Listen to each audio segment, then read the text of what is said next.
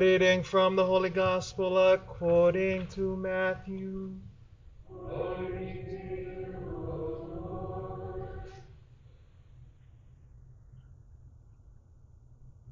Jesus told his disciples this parable The kingdom of heaven is like a landowner who went out at dawn to hire laborers for his vineyard. After agreeing with them for their usual daily wage, he sent them into his vineyard. Going out about nine o'clock, the landowner saw others standing idle in the marketplace.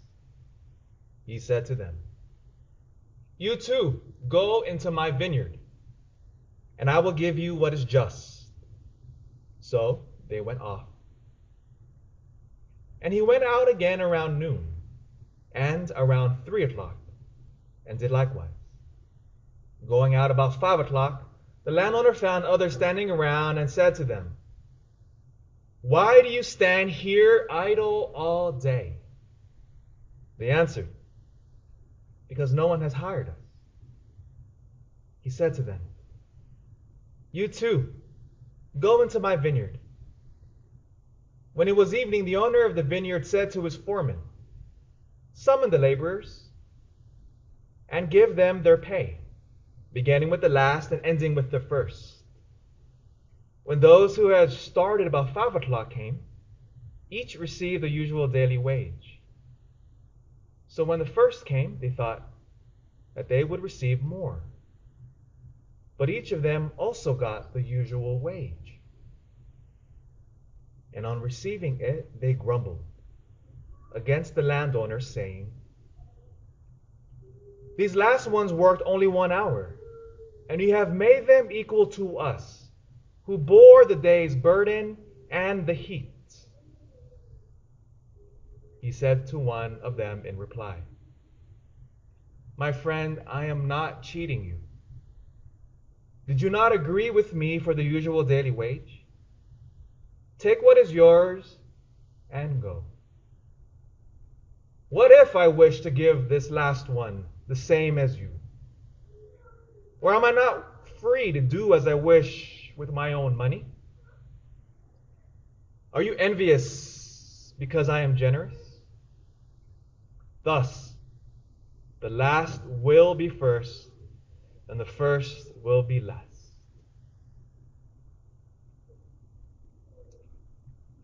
The Gospel of the Lord.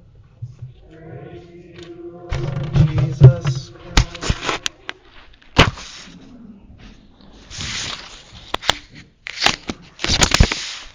Good morning, everybody.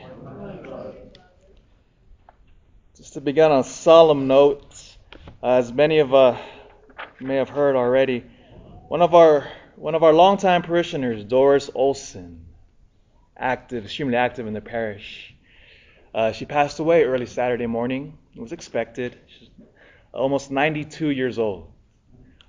And so it was an amazing, beautiful death. I wish we can all have such a death surrounded, all of her family came from all over, surrounded by her children and her grandchildren, and she's quietly just died in her, in her sleep at 2:49 a.m. She received the last rites beforehand, so she received every, all the prayers of the church and by her family.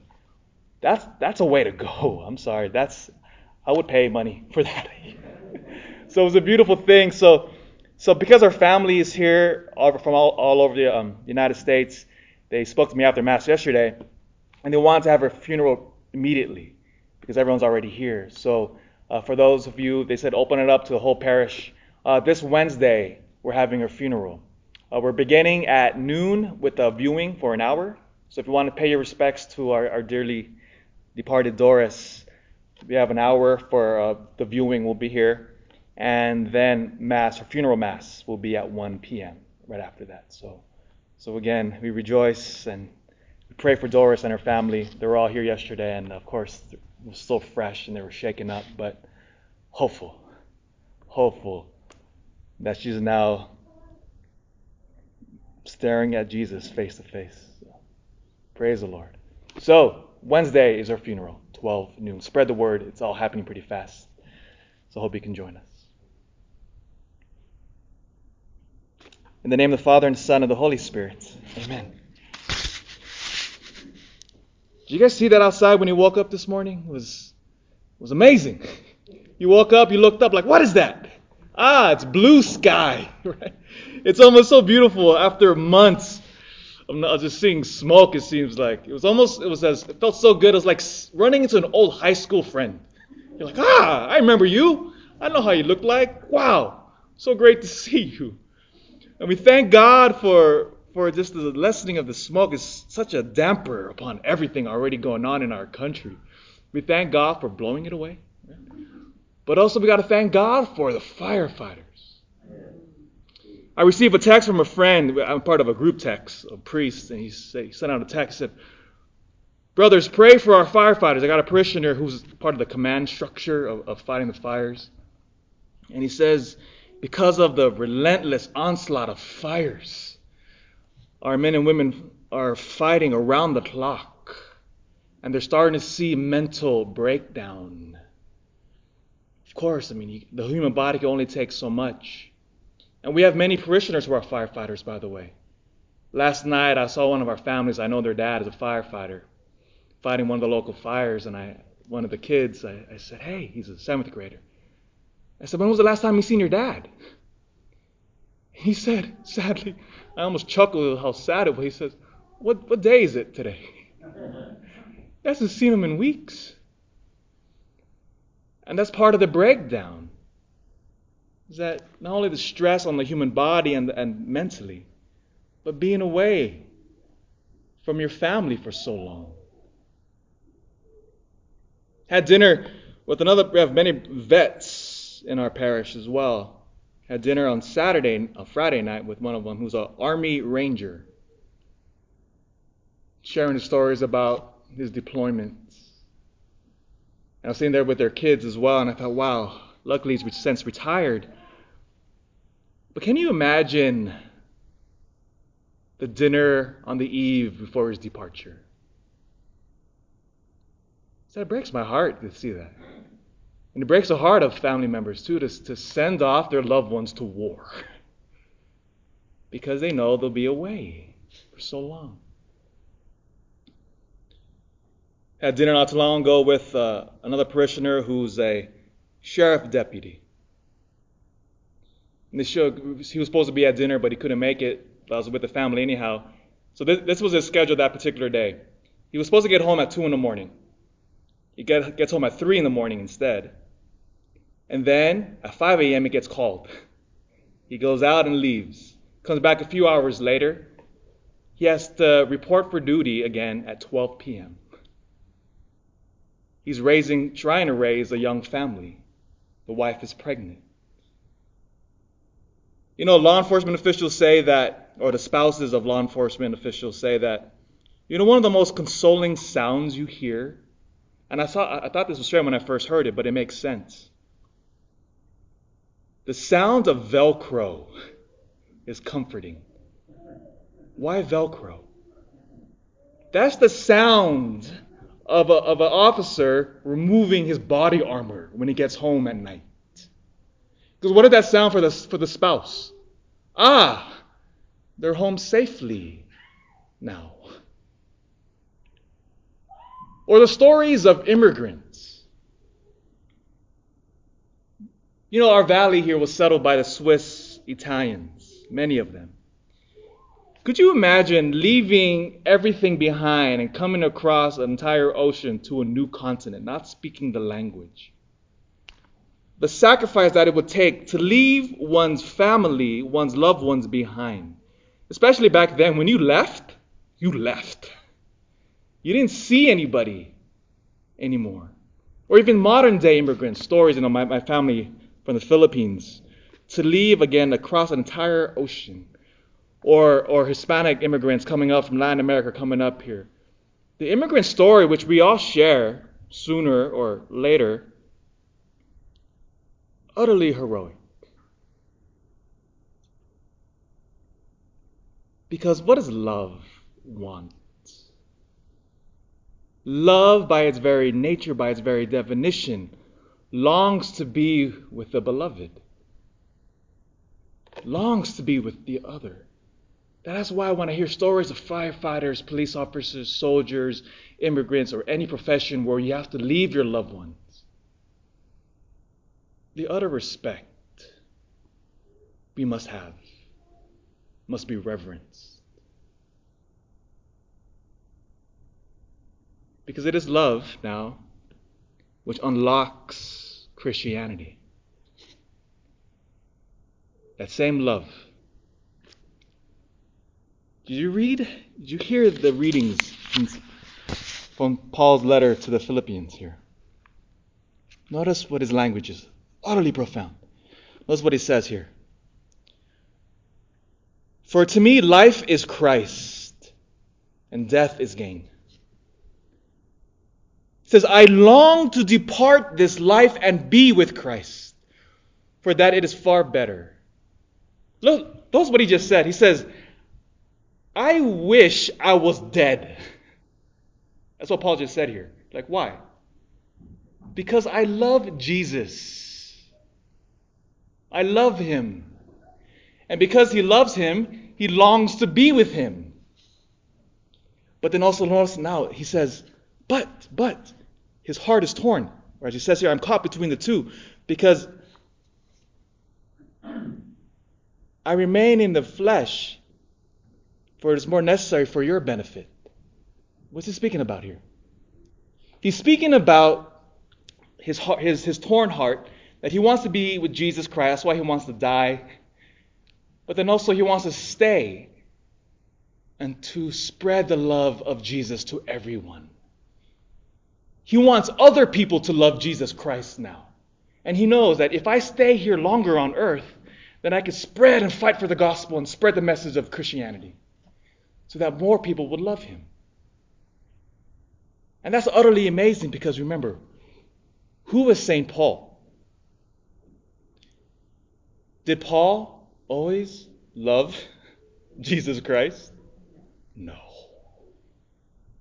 St. Paul, before his conversion, hated us.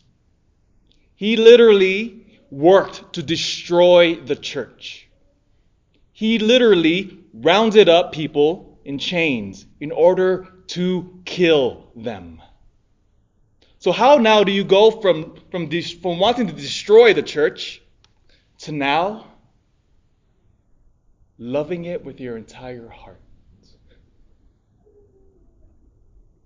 He speaks about it beautifully on his conversion experience on the road to Damascus when he encounters the risen Jesus now. And then something strange happened after his conversion when he encountered the risen Lord, when Jesus finally became real to him, and not some historical figure like Napoleon or Caesar Augustus. Rather, he became living and breathing became real. Writing his letter to Galatians, chapter 1, 17, he, there's a, almost a throwaway comment. It says, After his conversion, he went into Arabia for three years. We have no idea what happened during those three years in Arabia. It's only speculation. What do you think Paul was doing for three years there? Praying. Prayer. He stayed in Arabia intensifying his prayer life because he knew now that God would use him to launch out into the world and to become the greatest missionary Christianity has ever seen. But before he had to do that, he understood I must strengthen my love for Jesus Christ. My brothers and sisters, let me ask you. You don't have to yell it out. Do you love Jesus Christ? Do you love him with all of your heart and all of your mind and all of your strength? Do you love him to the point of wishing to die just so you can see him. Ah, see, St. Paul here would love to walk out of these doors if he was here today. He said, You know what? I wish a meteorite would fall on my head when I walk out of this church. Why?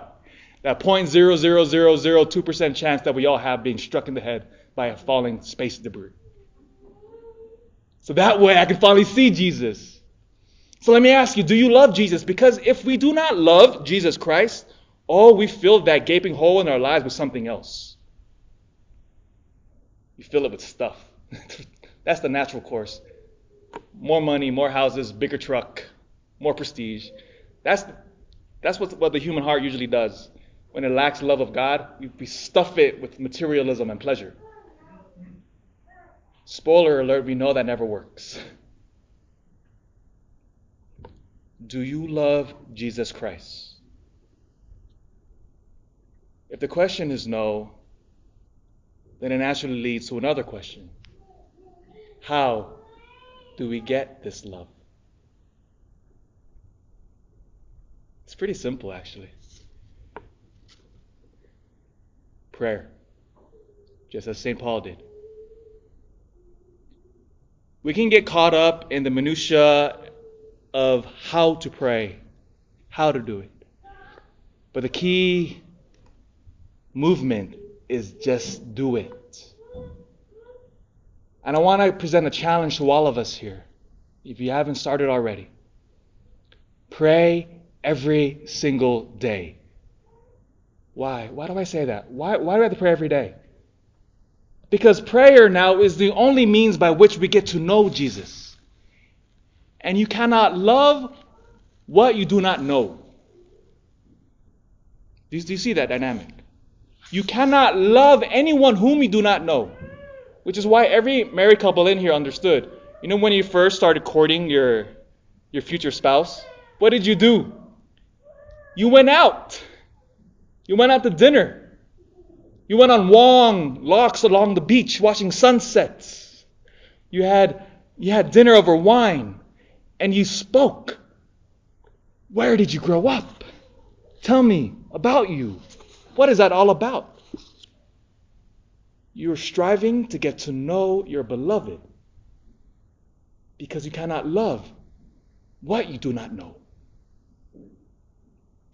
Prayer, my friends, is the only means by which we get to know Jesus Christ. It's that simple. Can you commit today to pray every single day and to speak to Jesus Christ? If you say, No, Jesus, my heart is absolutely, I, I care nothing about you, actually. Well, be honest with that. Like, Lord, I don't even think about you most of the time. Good. Begin there, wherever you are in the spectrum of holiness. Whether you're over here or whether you're Father Brian status over here, holiness, levitating. no. Our love is frail. But ah, we pray, we pray, we pray. And before we get, in, get entangled with the details of it, I want to give to you the definition of Saint Therese of Lisieux. Saint Therese, one of the greatest saints of the 19th century. She wrote profound texts of her relationship with God. And she had this beautiful definition, which I love. I love all the definitions, but I, I love Therese's. She writes in her autobiography, and I quote Prayer for me is the surge of the heart, a glance towards heaven in times of joy and in the times of trial. I love that. Prayer is a surge of the heart a lifting up of one's joys and one's trials and one's struggles to God.